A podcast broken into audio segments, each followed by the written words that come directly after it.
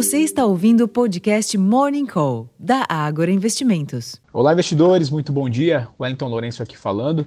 E a quarta-feira é de definição nas bolsas europeias e para os futuros de Nova York, que negociam próximos da estabilidade.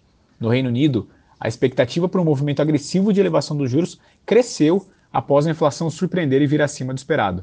As apostas apontavam para uma queda na inflação ao consumidor, o CPI do mês de maio, para 8,4% na leitura anual, porém o que se viu foi estabilidade em 8,7%.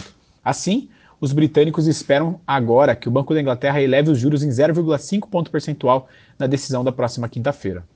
No Oriente, as bolsas encerraram indefinidas na madrugada, ainda sobre as incertezas geradas pela China após a decepção nos estímulos anunciados na segunda-feira. Assim, os contratos de minério de ferro encerraram a sessão na madrugada em Dalian, com queda de 0,99%, cotado pouco abaixo de 111 dólares por tonelada.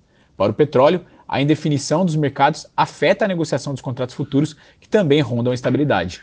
Nos Estados Unidos, os investidores aguardam a fala de Jeremy Powell, presidente do Fed, hoje na Câmara dos Representantes, à espera de novos sinais na condução de política monetária após a pausa no ciclo adotada na última semana. Por falar em política monetária, Hoje o Copom define a taxa básica de juros do Brasil e a maioria espera manutenção em 13,75%, mas no aguardo de que o comunicado que acompanha a decisão sinalize o início dos cortes de juros a partir do mês de agosto. Além disso, há sinais de que o novo arcabouço fiscal pode ser votado ainda hoje no Senado, que também gera expectativas.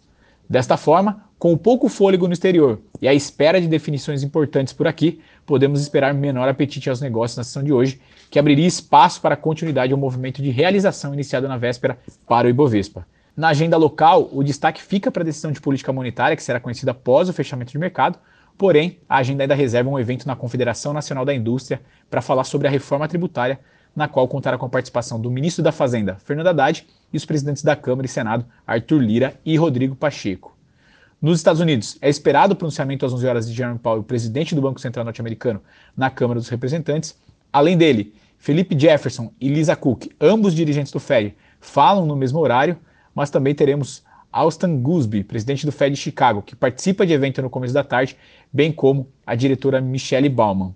Por fim, Loretta Mester, presidente da Distrital de Cleveland, encerra a agenda de pronunciamento das autoridades monetárias nos Estados Unidos. Todo mundo de olho à espera de novos sinais por lá. Bom, pessoal, esses são os destaques para a agenda desta quarta-feira.